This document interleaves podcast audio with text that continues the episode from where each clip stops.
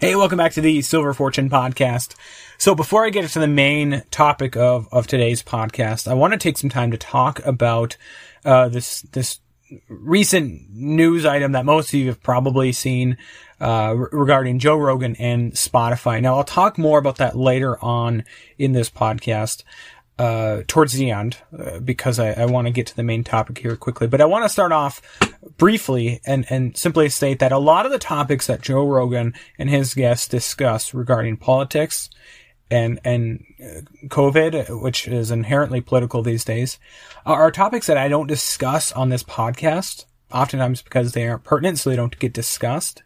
However, on the topic of free speech and on the topic of platforms allowing their creators to speak freely on these matters, I am 100% in favor of that. And I'm 100% in favor of Spotify's recent decision to, not bend the knee to Neil Young and company and the censorship, the leftist, calls for canceling or censoring Joe Rogan and his guests' voices. I'm 100% a fan of their decision to not deplatform him. I wish it was a decision that YouTube and many other platforms would have made in the past. They haven't. But the reason I bring this up, besides that I'll be talking about it more later on in this podcast, is that I am on Spotify. I'm actually on most major podcast platforms, for those of you that are on YouTube and aren't aware of that. You can find me on Google Podcasts, Apple Podcasts, and many others, including Spotify. In fact, my podcast is hosted actually by anchor.fm, which distributes it to all these different podcast platforms. It saves me a lot of time, a lot of work, and Anchor actually was bought by Spotify not so long ago, a year or two ago. And so if you want to support me and if you want to support Anchor and their decision to side with free speech, find me over there. There's a link down below in the description. I'm sure YouTube won't appreciate that. I don't care at this point. Their algorithm hasn't been kind to me in the past few years anyways. So find me over there. And let your voice be heard. I mean, Spotify is going to be dealing with some people leaving their podcast platform or choosing to not use it to listen to music because of their decision on to keep, Joe Rogan's podcast available. And they need as many people as possible to show their support and say, hey, I'm here for this podcast content. I'm here because I value, your decision to not do what so many other media platforms have done in the past. So again, link down below in the description if you want to finish up this episode down there. Anyways, there's a lot of you guys that already listen to me on the podcast platforms or on Spotify, and I appreciate that a ton, by the way. Getting to the main topic of today's podcast, the global economy, the biggest threat to the global economy, the biggest threats, plural, to the global economy are often pretty obvious.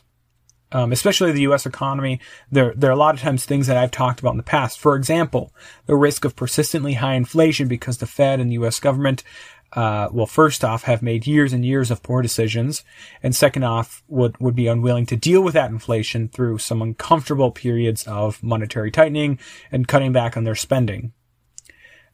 They're not going to do that.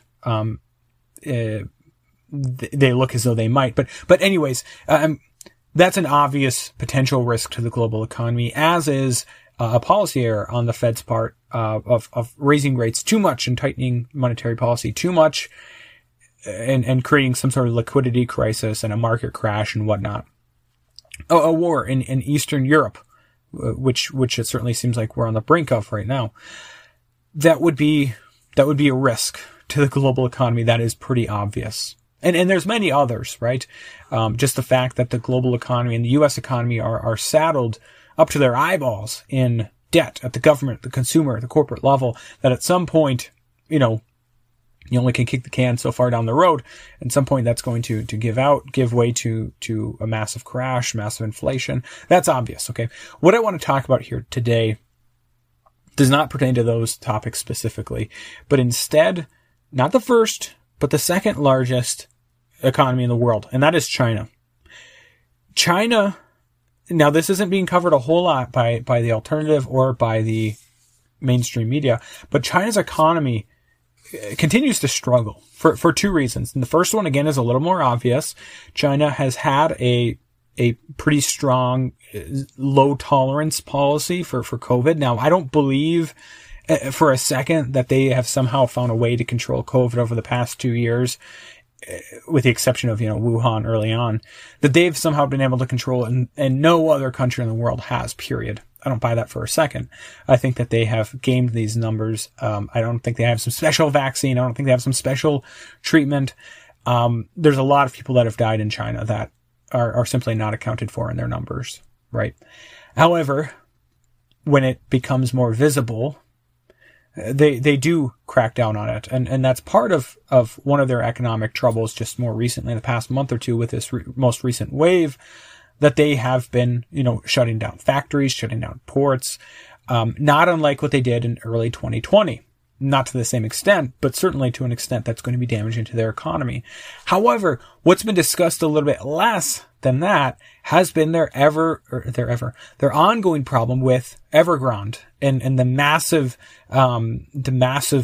financial giant that is in China's, real estate and construction sector. It was a huge lender that is still kind of in the process of a massive slow motion blow up. And it's being followed by many other major financial companies going the same way. I mean, this is akin to, in the United States, if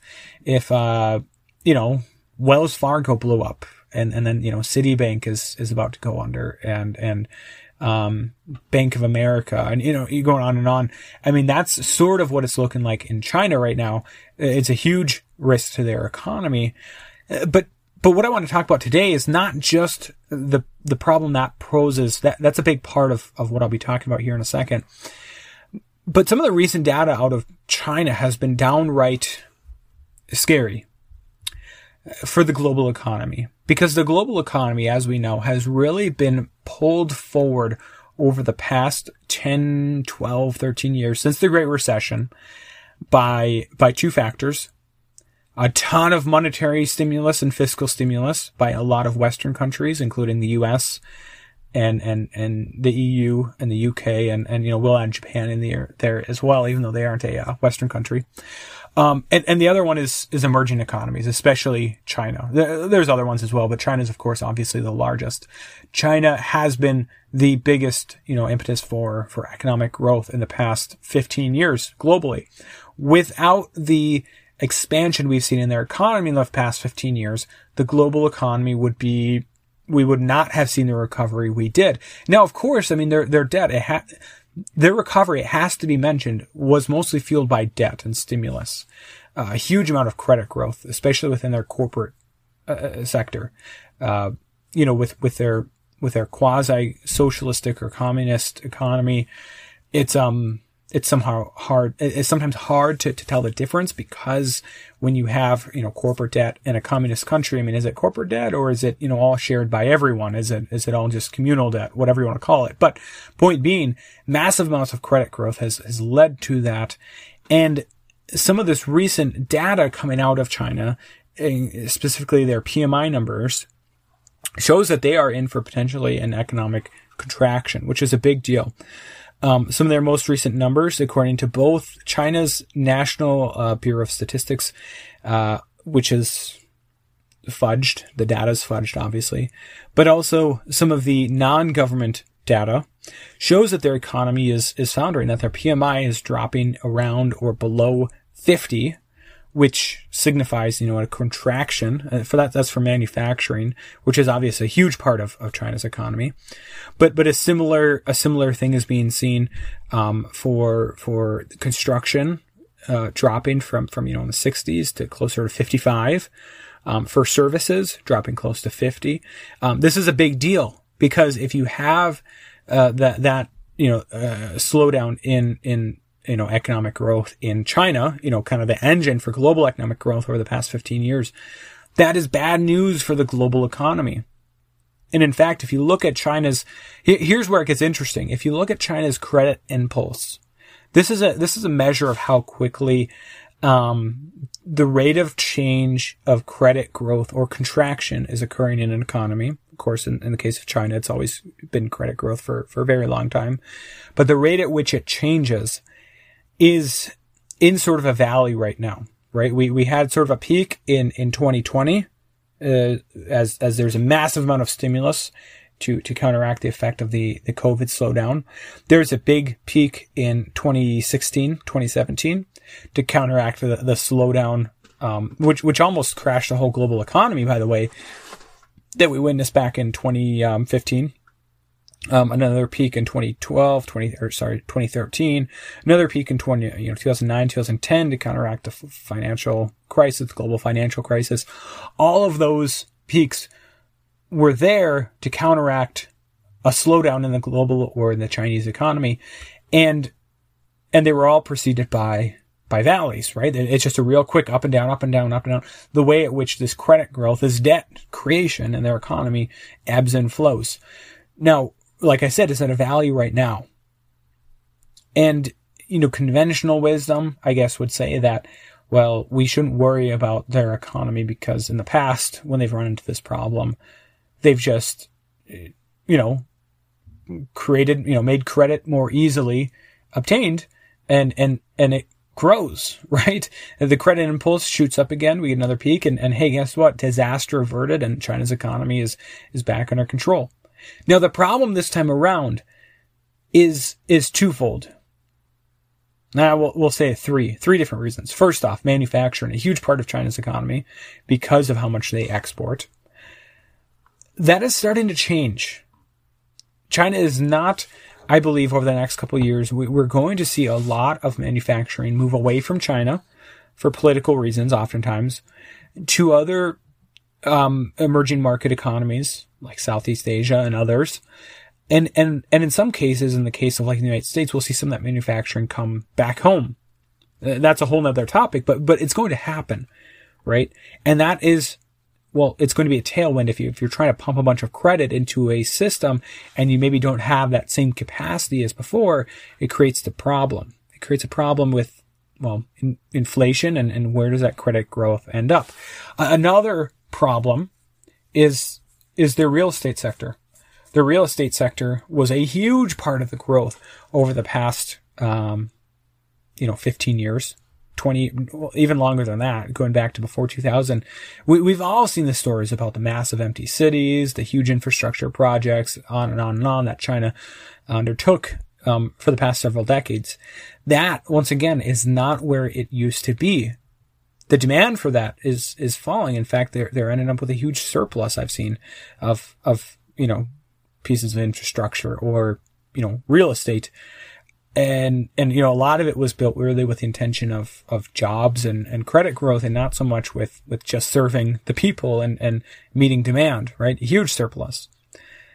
The other headwind that they're facing is COVID. And I already discussed this, that if they're trying to pump a ton of credit into the economy, while the economy is struggling to operate at full capacity, whether it be the ports or factories or not because of COVID restrictions, that's another problem.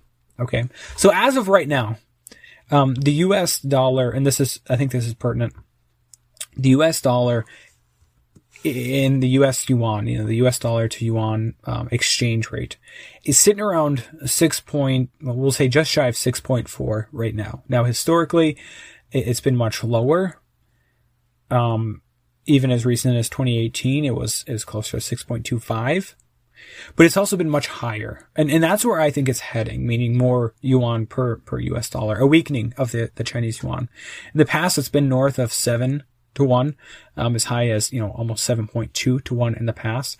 And I think that's where it's ultimately heading. I think this is pertinent because I do believe that as much as, the US or many European countries are struggling with inflation, I think it's going to also be a problem for China as well, because if they're going to pump a ton of credit into their system, but their system simply doesn't have the capacity, a side effect of that is going to be, well, malinvestment and ultimately inflation, a huge amount of credit growth that will be inflationary to their currency and to their economy. That's destabilizing. Not only will we have, less economic growth coming out of China, which is a bad thing for the rest of the world. But also it will be you know, inflationary for their economy and for their currency. Now, more broadly speaking, it makes me wonder what China's endgame is here. I'm not an expert on Chinese politics or the CCP and their, you know, inner dealings and whatnot. However, even though I, you know, disagree with them on a lot of things, I'm sure, and most Americans do, they're not stupid. They realize that there's a bubble that exists in their economy, that there is a lot of excess, that excess was created as a byproduct of this massive amount of growth, this realization that they cannot let growth or let their GDP crash too quickly, because even though, you know, authoritarian regimes are maybe more resilient, at least for a while until they break altogether, more resilient than some, you know, democracies to economic slowdowns and to, you know, unrest and whatnot, they don't want to have to deal with that if they can avoid it. And it makes me wonder what their end game is if they do continue to, you know, pump more and more credit, pump more and more stimulus into the economy, knowing that that may be inflationary and that it may just simply not work this time around. And it leads me, it's sort of a good segue into a broader discussion about this East versus West dynamic that many have talked about since, you know, the end of World War II. And how will China and Russia negotiate what would appear to be sort of a fork in the road for the both of them? I want to segue real quickly into Russia. Russia is, of course, it would appear, preparing a large invasion of Ukraine. And I could be wrong. I've talked about this in the past. I could be wrong. But it certainly would appear that that's the case. They've moved a lot of military forces and a lot of support forces, including medic teams and blood and stuff like that, to, you know, Belarus or to their borders with Ukraine. And it would appear that they're gearing up for an invasion. Based on what? Who knows? But that would appear to be where it's heading.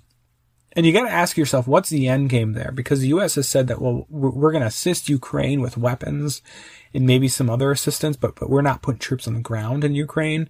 You know, what does that look like? Are planes flying over? You know, whether they're reconnaissance or fighters, is that, you know, not boots on the ground? I mean, I guess technically not. I don't know, but regardless. More so, U.S. basically said we're going to move a lot of our forces into neighboring NATO countries. We're not going to, you know, let Russia proceed any further than Ukraine if they do that. And if they do invade Ukraine, we're going to, you know, do all sorts of different sanctions, economic sanctions primarily. And you got to wonder what Russia's end game is with that, because that is going to be hugely damaging to their economy and to their currency and you wonder if China and Russia are in on this together, right? That if Russia were to invade, you know, does China do something crazy like invade Taiwan, right? I mean, do they? I don't know. I mean, because you wonder what their motivations would be for both of those things, other than to, you know, create a distraction abroad. I mean, they're taking a playbook out of the U.S. foreign policy. You know, if you have a problem at home, you know, create a problem abroad as a distraction. And you wonder if China and Russia are looking for a similar thing. You know, the other thing that people have talked about is that, you know, if Russia invades, U.S. has all these strong sanctions and it's going to, you know, really cripple their economy. And I'm not convinced. I'm not necessarily convinced. It's going to be damaging, no doubt.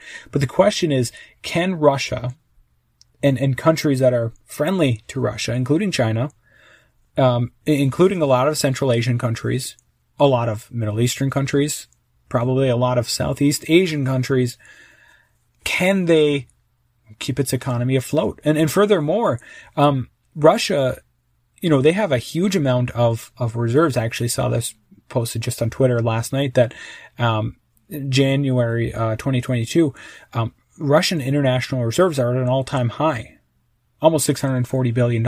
Now that's may seem small, but for an economy the size of Russia, which is, you know, sizably smaller than the U.S. or Chinese economy, that's a good amount of money. And actually it's, let's see here, according to numbers I found on Trading Economics, it would be somewhere around, 57, almost 58 billion of that is in gold, for those that are wondering. If my number is correct on here. And I'd actually have to multiply that real quick, actually. So I'll get the actual exact number here, because it's not 53. It's I'm going to get it here. Bear with me. About 133 billion of that actually is in gold. So a huge amount in gold. And if they have a trading partner south of them in China, I mean, this would be, what I'm talking about here would be a huge shakeup of the global order. But again, you wonder what their end game is. How long can China string along their economy by just, you know, goosing the system and pumping more stimulus into it? I mean, you ask the same question about the U.S. economy. What is Russia's end game if they invade Ukraine? What is China's end game with Taiwan? I mean, the thing about that is that both of those scenarios, hypothetically speaking, China can help with both of those problems, because a huge war in Ukraine financed, but okay, so let's play out a scenario here. Russia invades Ukraine. We'll forget about Taiwan for now, but Russia invades Ukraine. It's a destructive war. It's a bloody war. It's over in a month or two, and eventually some cities are left in rubble, others are fine, but now Russia controls Ukraine. But they got a problem. They've got where skyscrapers and apartment buildings were. Now they've got rubble. What are they going to do with that?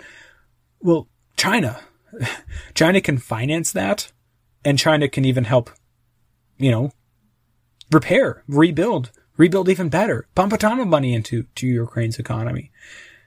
And you might think I'm joking, but like that's what they've done in a lot of African countries, a lot of Middle Eastern countries, pumped a huge amount of money and stimulus into those economies and put a lot of people to work as well.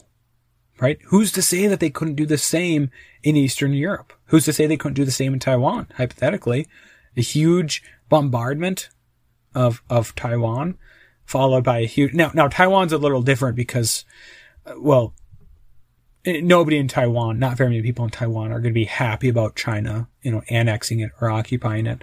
Whereas in Ukraine, you may find a little more support for Russia, but if nothing else, you're going to find a lot of people that will probably be more than happy to have their apartment building rebuilt or a huge amount of stimulus come into their economy. But I'm saying that this could be, you know, tied together. And maybe I'm wrong, right? Maybe I'm seeing a connection where there is none.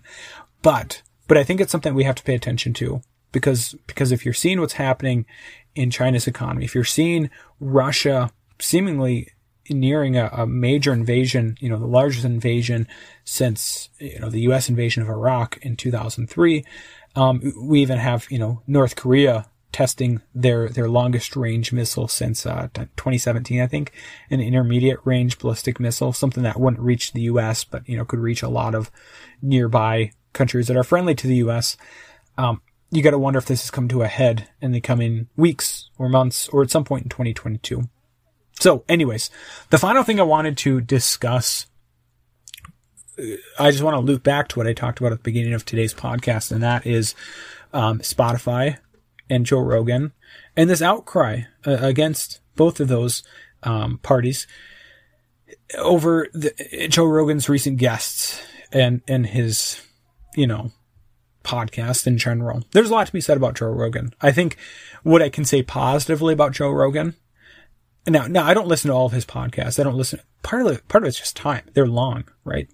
But I admire him for having such a wide variety of opinions on his podcast, oftentimes from experts in their own field. These aren't just, you know, people like you and I coming on that no, these are oftentimes experts or CEOs or, people in government or people that know what they're doing. Not to say that people in government know what they're doing, but, you know, notable people.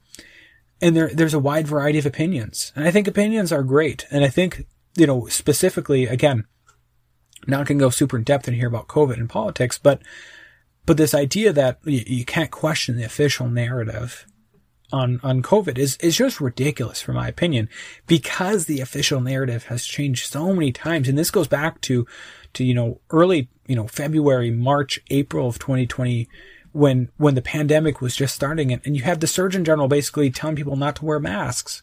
And there was all this confusion about masks. And it's like the medical community has to be thinking like, well, hang on a second. Like, why are we questioning something like that? Masks have been known to be effective in slowing the transmission of at least some, viruses and bacteria for decades. Why are we questioning that now? Well, of course, eventually the narrative changed. Science didn't change, but the narrative changed, right? And now all of a sudden, questioning that narrative, which previously was seen as incorrect by, mainstream media or by, science with capital S. It's sort of ridiculous. And the list goes on and on. I mean, that's one that I sort of pick on because it's a little more clear cut for me, right? And again, I'm not going to get deep in depth about vaccines and all of that, but there's no denying the fact that from 1 year ago, when vaccines were just starting to be rolled out compared to now, the reality of what the vaccine is and what it is not has changed significantly. If I had come on here a year ago and said, hey, this vaccine is not going to stop you from getting COVID, not just like a, it's 3% of people that get the vaccine are going to get COVID still or still be at risk, but maybe 100% or 90% that it's going to offer almost no protection from infection, then, I would, some people would have supported me, but that would have been in huge disagreement with science with a capital S, right? And if I had a big platform like Joe Rogan, I would be lambasted, however you pronounce it, by the liberal media. And likewise about a lot of other topics. I mean, it's so weird where this has slowly shifted from, stop the spread, flatten the curve to, if you're not 100% in favor of everybody getting 2, 3, maybe 4 vaccines, for ages, 5 and up, or else you're, a racist, a bigot, a science denier, however you want to put it. I mean, it's ridiculous, and it's based on politics, and it's based on oftentimes identity politics, with this calling of people racist. Anyone that doesn't believe what I believe on vaccines must be racist. You see the same techniques used in this, this whole convoy in Canada, which again is the convoy isn't ridiculous. What they're protesting is a ridiculous policy to mandate vaccines for something like that. When we know that, again, that vaccines don't stop people from catching COVID, especially the most recent wave. And, if people are still going to catch it, then who cares if they don't? I mean, maybe they're at a higher risk of going to the hospital or dying, or maybe not, depending on what you believe, whatever. But the science, the mainstream science would show that, hey, they still can very easily catch it and very easily spread it. And so, I mean, what's the point of that? It becomes a matter of personal choice, right? This becomes, a matter of personal medical decision. This isn't, you got to wear your seatbelt, which whatever, but this is medical decision about what somebody's putting in their own body. It's ridiculous. Anyways, that's maybe the most I've said about COVID and vaccines and whatnot since the middle of 2020, probably. But point being, regardless of your opinions on this, I'm not in favor of any platform deplatforming somebody for that, nor am I in favor of a central government restricting their freedom of speech. But I mean, these are things that need to be heard. I mean, if his views are so dangerous, or his guest views and what they say are so dangerous, if they're dangerous, I would encourage somebody to show me where that danger lies, that they're not going to get the vaccine now, or I don't know.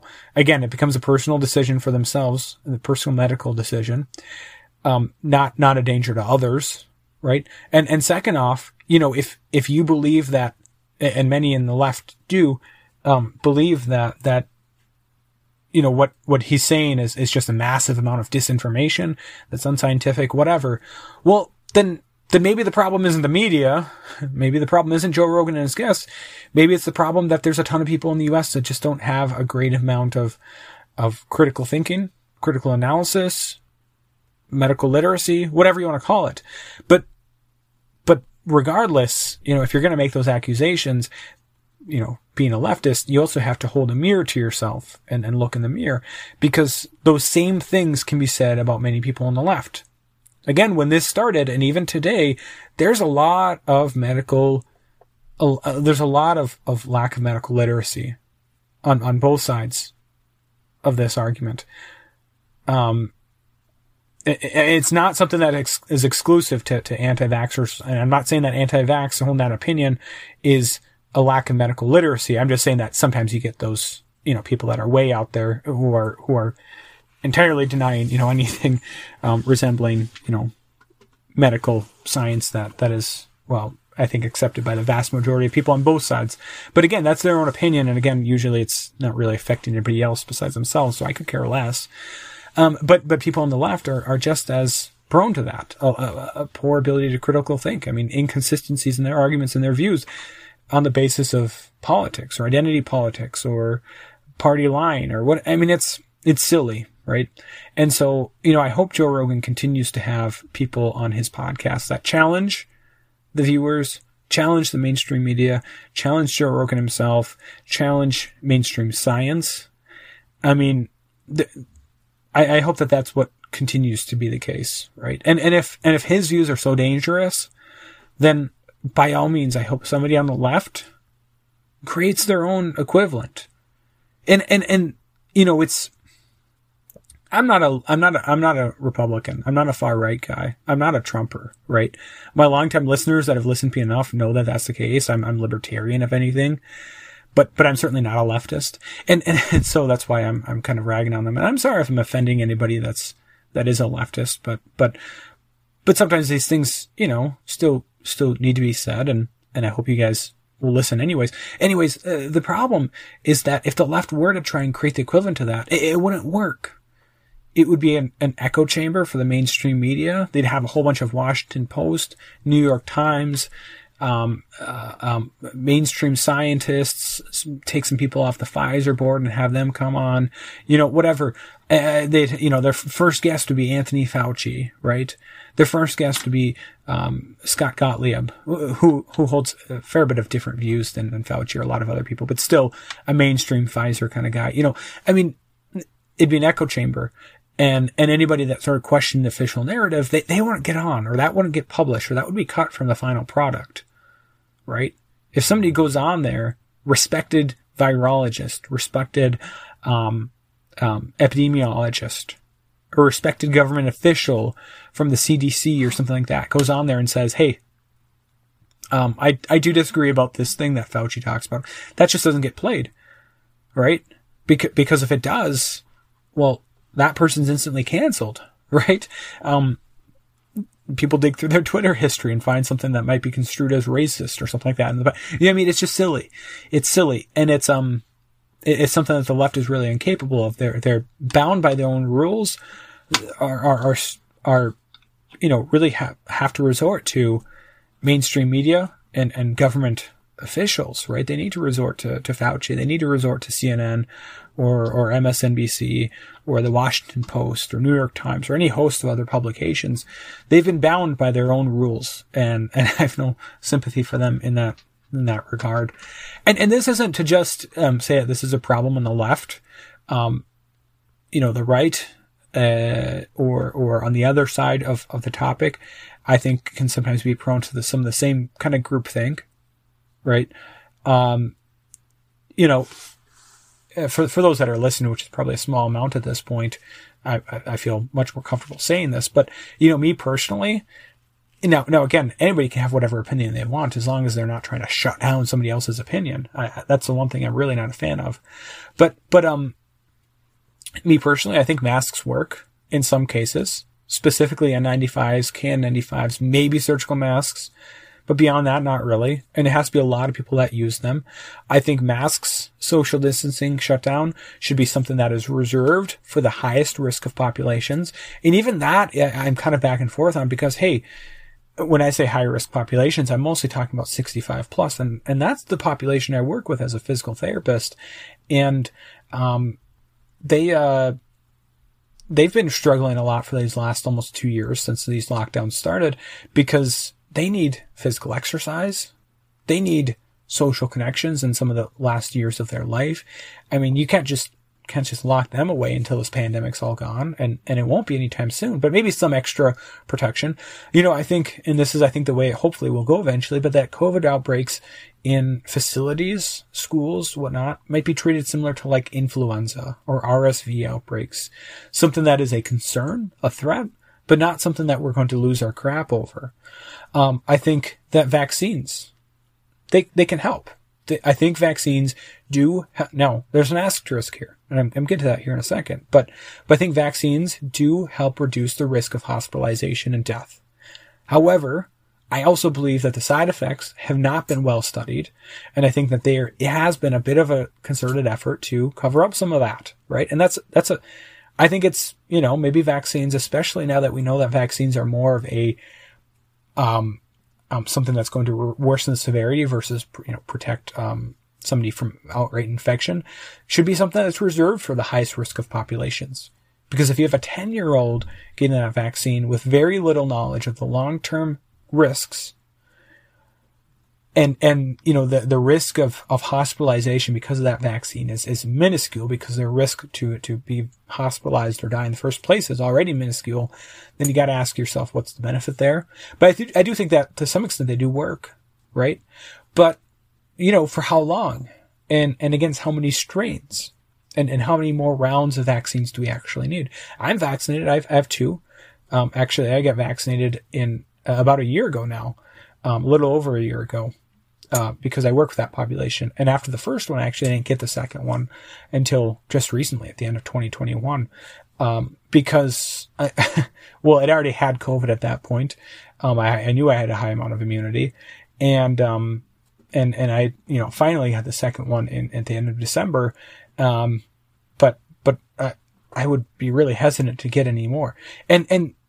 And that's so, I mean, that's, I guess I'm in the camp of saying that, hey, I'm vaccinated, but if you don't want to be, more the power to you. I'm going to support that. Right. Absolutely. Right. So, I mean, that's where I stand on all of this. And so I think that there is a little bit of, there's something to be said on the other side, the people that deny that maybe there's no benefit from vaccines. Well, I don't know. I mean, I think that there is, right? The people that say that masks period don't work or that they spread it more easily. Well, I'm just personally not convinced of that. Right. But again, you know, there's a lot more layers to this. I think the government has really been negligent in promoting things like N95s. The government has been negligent in not approving or encouraging the use of different treatments. I'm not just talking ivermectin, but even, you know, other treatments, from other major pharmaceuticals that are now more recently coming out that were in development specifically for COVID. I mean, I think the ball has just been dropped, and I think a lot of it, and maybe negligent isn't the right word, because some people would affix maybe a motive to that. Maybe they didn't want those things to happen because they wanted to be a vaccine or else type of approach. I don't know. But those are my views, and I think that there's a lot of people on both sides, but specifically the left, that because people on the right, more often than not, are like, hey, you're vaccinated, fine. Just don't tell me what to do, right? You don't want to take ivermectin, fine. Just don't tell me what to do. If you know what I mean?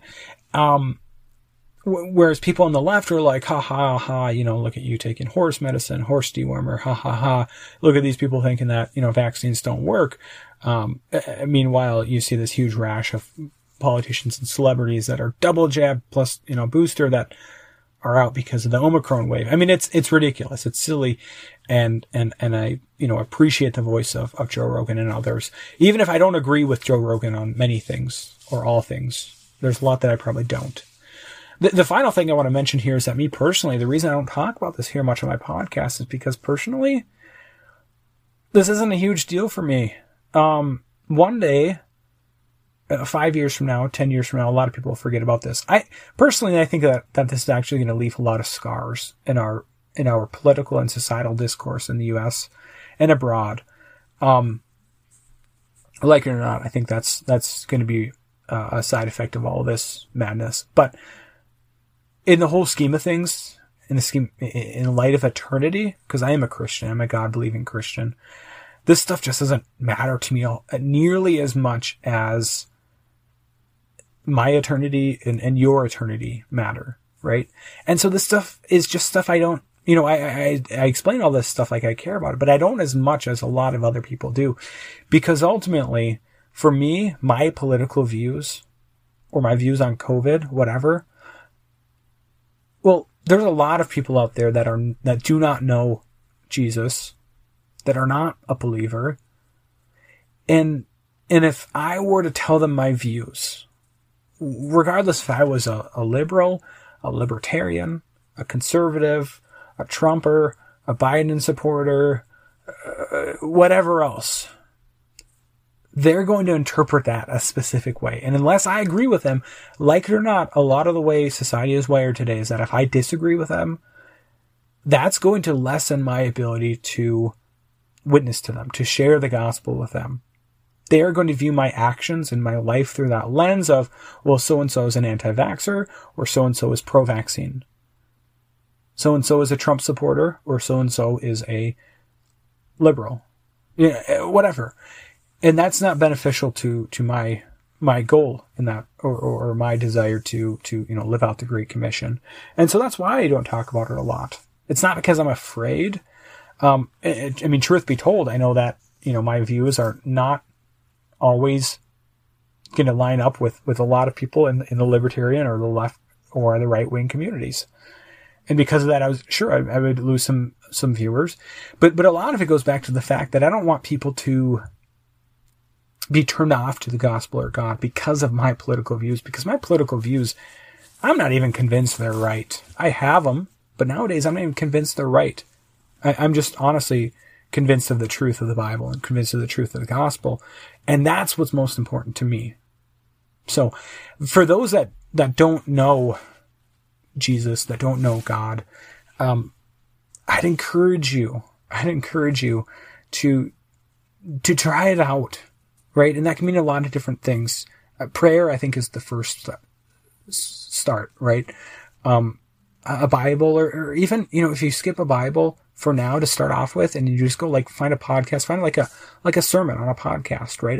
There's plenty of good ones out there, from a good Bible believing Christian, somebody that's not going to water down things, somebody that's not fire and brimstone, right? There's a lot of awesome sermons out there that can give you a sense of what Christianity really is. But obviously the Bible is super important as well.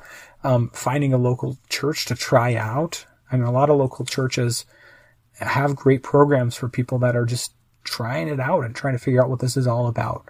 I mean, a lot of it, what it comes down to is realizing that, I'm imperfect, that I've sinned, I've done wrong before God, and that I need a savior, that we all need a savior. We can't save ourselves. And that's what it comes down to for me. And so I hope that you are a believer. And if not, well, hey, I love you anyways. And I'm happy to have you here. But more importantly, I'm happy to, have you consider what I'm talking about here today, and consider Jesus as maybe something that you need in your life. If it's something that you've gone back and forth on, something that, I believe in God, but I don't know what God, or I don't, I'm telling you right now, the truth of the Bible unequivocally is the truth, the number one truth that this world needs to hear. So anyways, as always, I'd like to thank each and every one of you from the bottom of my heart for tuning into today's podcast, and God bless.